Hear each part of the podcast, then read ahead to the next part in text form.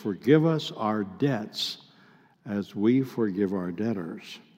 Now, as a kid, I never could quite understand that.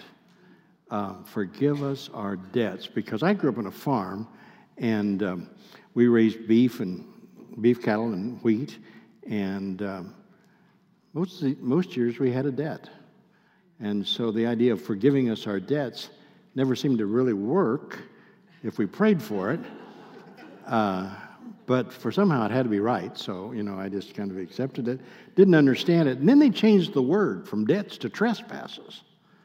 Now, trespassing was something that you was a sign you put up on a fence post on your farm to keep people from coming into your farm. Don't no trespassing were the signs. And so, wow, that was even a little more confusing. Forget our trespassers.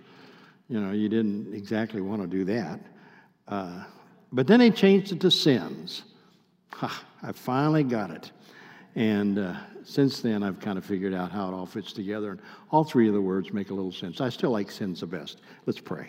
Father, I thank you for this morning, and we pray that you'll guide us through these thoughts as we think about what you wanted to say to us when you gave us your, this prayer, how you were trying to instruct us, and how you were trying to guide us with your word.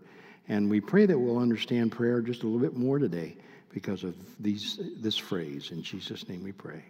Amen. One of the great illustrations in Scripture for me, and one of my favorite stories, is found in John chapter 8. And so I'm going to ask you to, if you want to follow along, you can. I, I don't think I put it on the screen. Maybe I did. But anyway, you can either follow on the screen if it's there, and if it's not, don't follow it on the screen, and you can just follow it in your own Bible. Uh, but I want to just tell you the story from my perspective, how kind of I see this. Now, Jesus had been up in the mountain to pray early in the morning. As he came down into the city, into Jerusalem, and made his way to the temple, the sun was just coming up. And. Uh, as he was there, he made his way, and people had been listening to him over the last few days, and so they expected him to show up with something new to say. And so they gathered around. It wasn't a big crowd at first, but it began to grow as, as the, the sun came up and as people made their way. And um, he was sitting there on the steps of the temple. And can't you just picture it? Here's Jesus, and here's a bunch of people, and he's talking to them. And he's saying some great things, and they're listening. And then all of a sudden, down at the end of the street, the end of the block on Jerusalem Way, comes a bunch of men around the corner, and they're just having a, they're just making a fit. They're all upset, and they're screaming and hollering and shouting. And, and so you can imagine everybody's attention was drawn to them to say, what, what's going on? And the closer they got, the more they realized that these were some of the, these were some of the religious folks, the, the high priests and the Pharisees and the religious mucky mucks, you know. And they were coming down the street, and it appeared that there was somebody in the midst of them that nobody could really see who it was until they got right up at the steps. And they take this woman and they throw her down right in front of Jesus. Can you see the scene? Everybody's listening, everybody's watching. One of the Pharisees steps back and he said, Now, Jesus, according to the laws of Moses, someone caught in the very act of adultery, as this woman was this morning, is to be stoned to death. What do you think? Now, I figured that if she was an adulteress, there had to be an adulterer, right? But he wasn't anywhere to be found.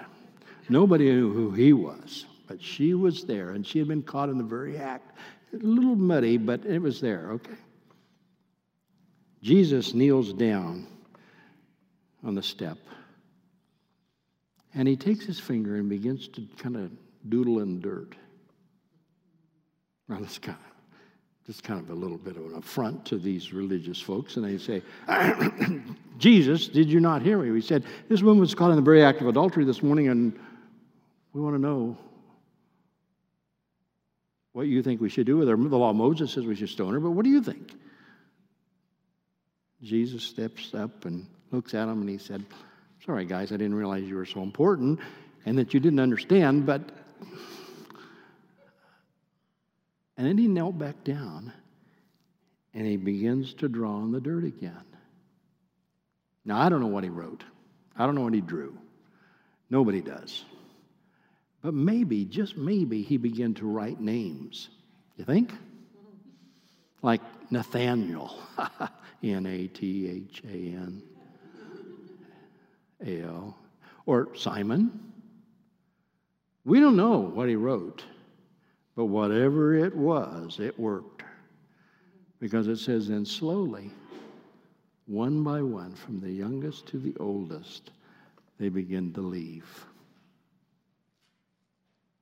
They skipped out. They left beside the corners of this temple. And here was Jesus with this woman. She's all covered up under her, under her clothes and afraid to do anything, move or say anything. And, but she peeks out because he gets quiet. And as she peeks out from underneath her robe, expecting to see the feet of a bunch of religious leaders, you know, well manicured, clean. Instead, she sees the feet of one, one man. Kind of rough and dirty and probably pretty well calloused. But she sees those feet, and so then Jesus says to her, as he reaches down and lifts her up, Woman, where are those who were condemning you? And she kind of looks around and she said, I don't know. They're not here. They've gone. And Jesus helps her stand, and then he looks her right in the eye and he says, Neither, neither do I condemn you. Go your way and don't sin anymore.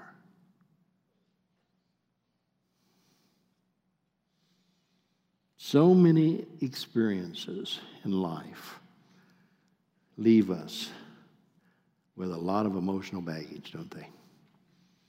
But relationships, they may be bad relationships with parents, they may be difficult relationships with children, unfair relationships with an employer who did us wrong, or maybe a painful relationship with a spouse or a best friend or someone who had who you had invested time with and they walked away.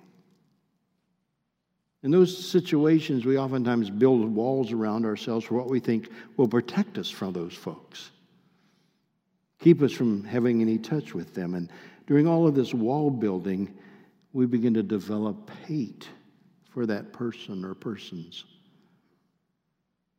And if we aren't careful, we'll find ourselves drowning in those negative feelings.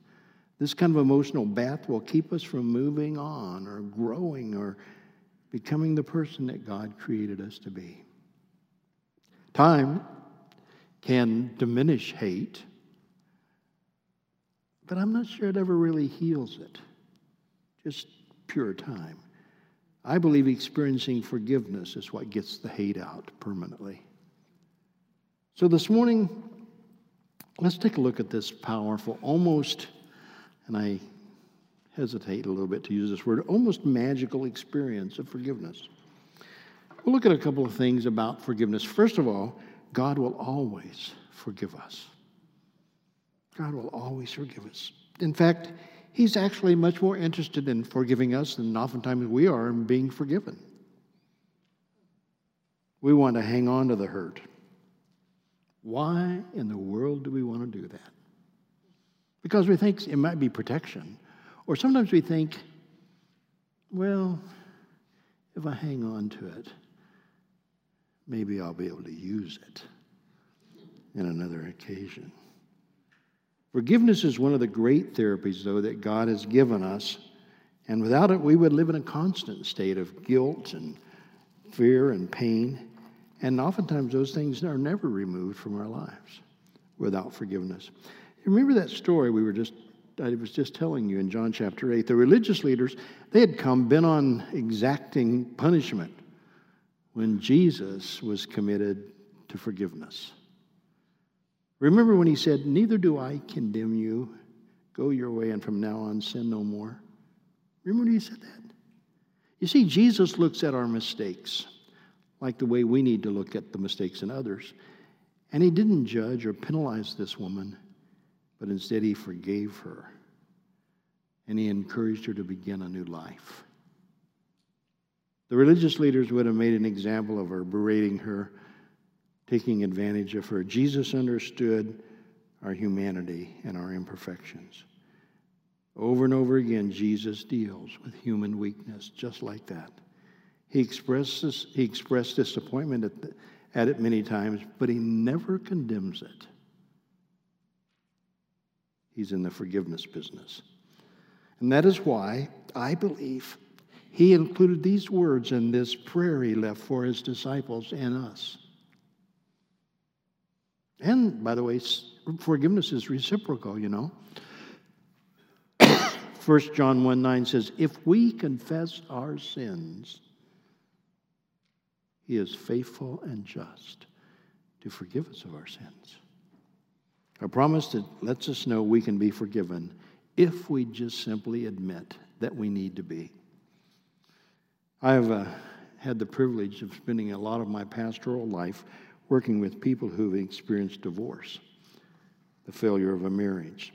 And it's been one of the highlights of my ministry life, and that seems kind of strange probably, but the reason I call it a highlight is that people oftentimes who go through this experience, sometimes seemingly more than others, are so open to receiving that forgiveness and to trying to discover what they can do about the pain.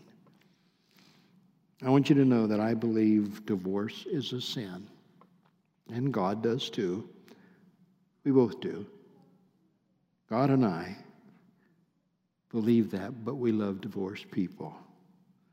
The reason it is a sin is because it's not a part of God's perfect plan for our lives.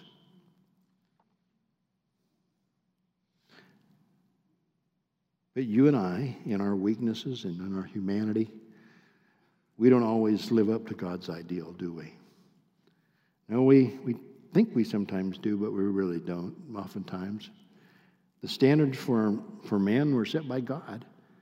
And uh, when we break the standard, we need a, a way to experience forgiveness for that and a restoring of our fellowship with Him.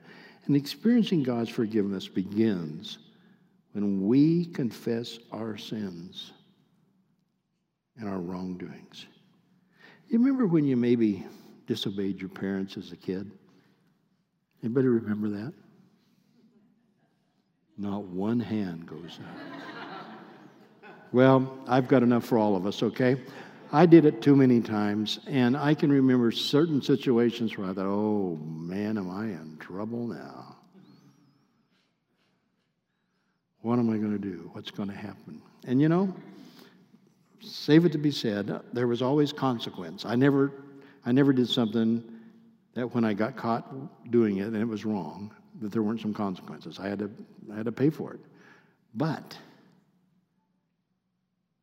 it was sure felt good to be forgiven.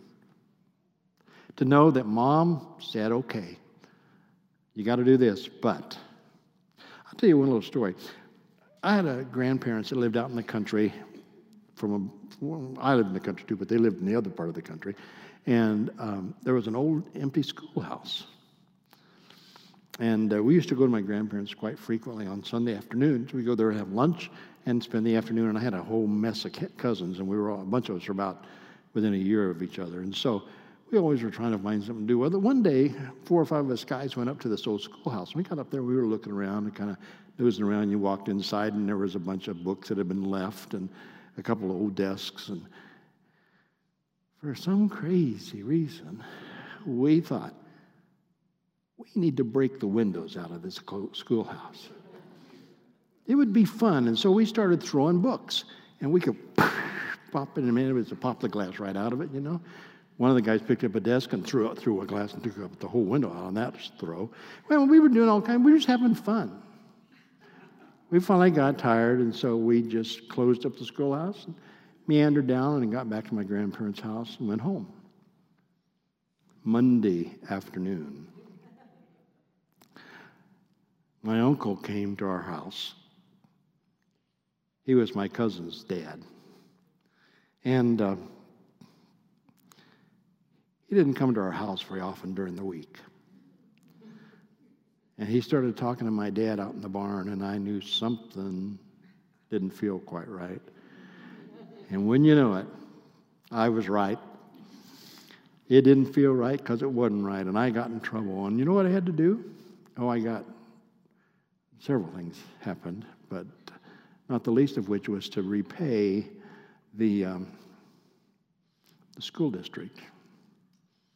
My cousins and I had to do that. We had to buy all the lumber that it would take to, to cover up all the windows. It was an old schoolhouse. It wasn't even, nobody had school there for years.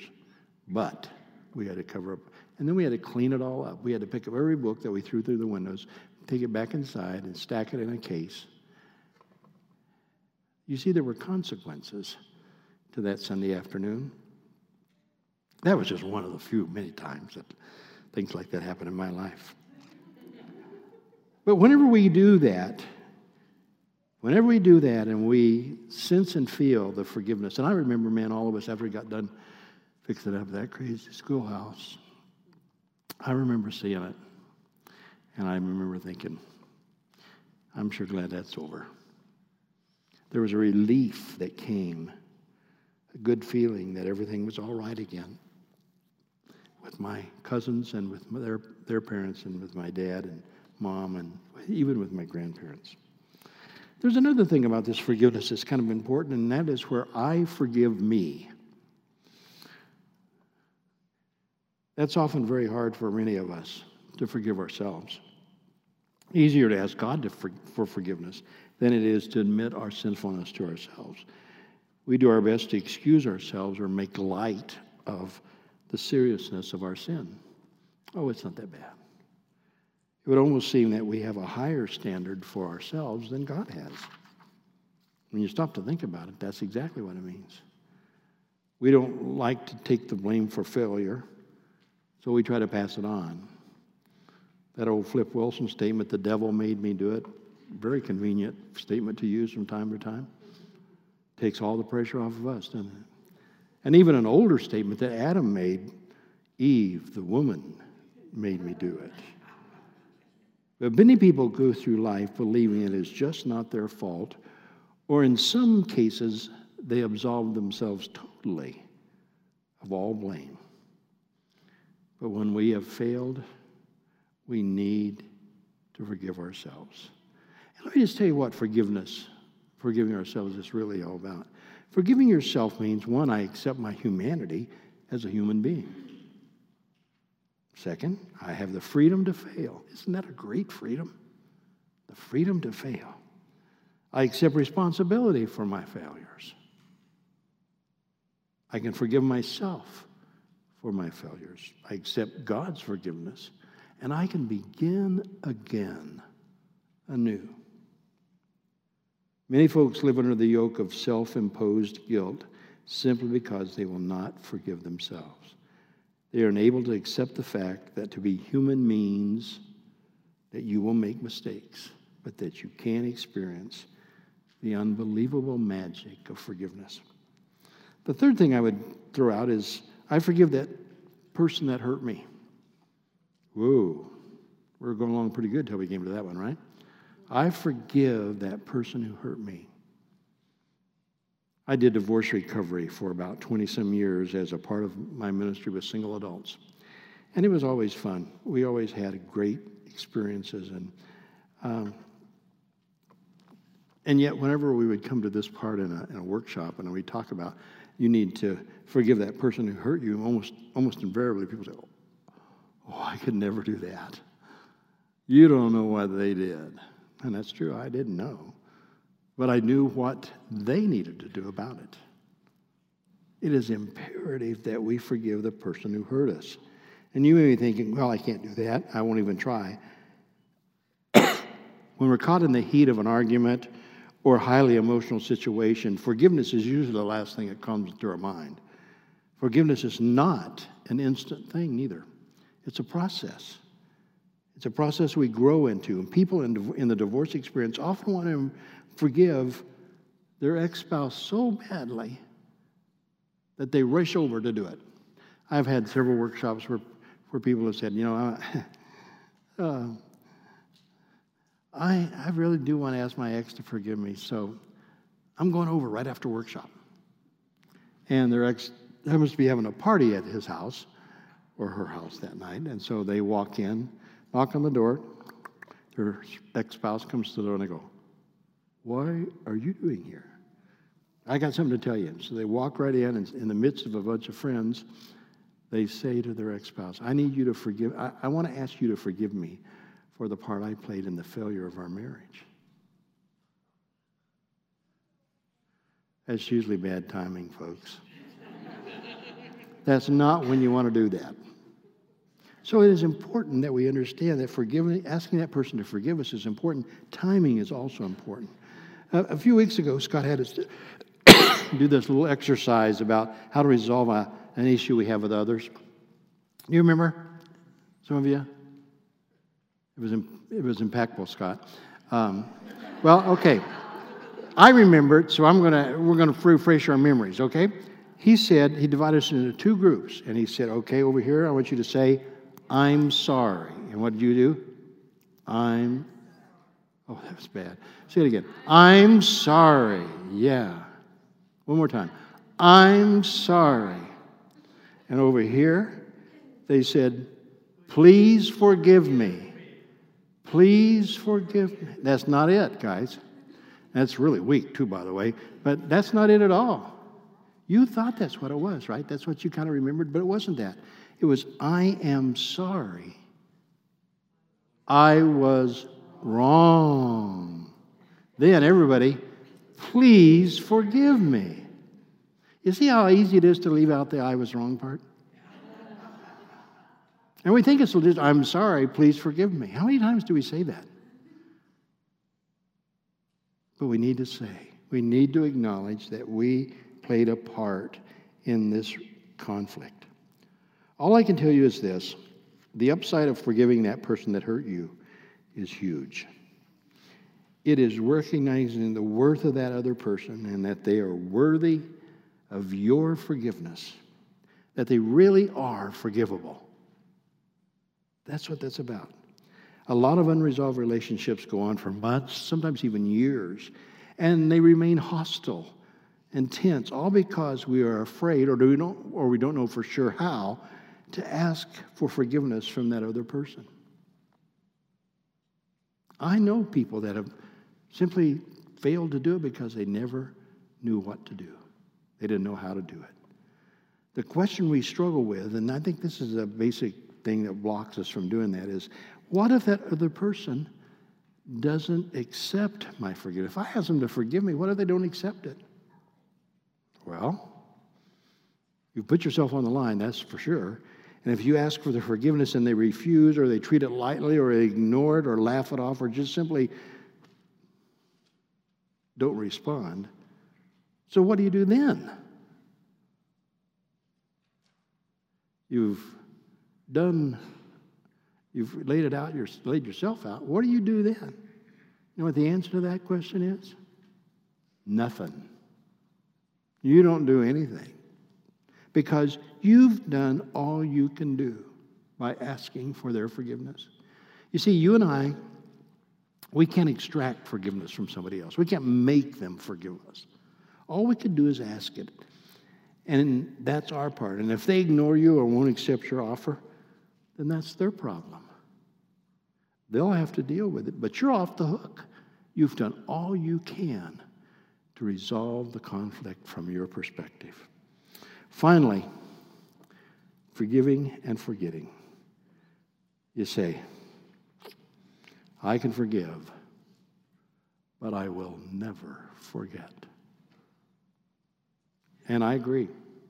On your own, with an attitude like that, you won't. You will not forget. You'll never be able to. Forgiving is hard, but it's not impossible. I think we have to leave the forgetting part up to God. I think we have to let Him take care of that. And it sounds so simple, and I know it isn't, but I know it sounds that way. But time is a healer and assists us in being able to forget.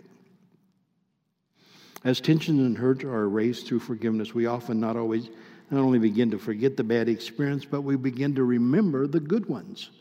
And you know, in almost every relationship where there's been conflict, there were some good moments along with the bad moments.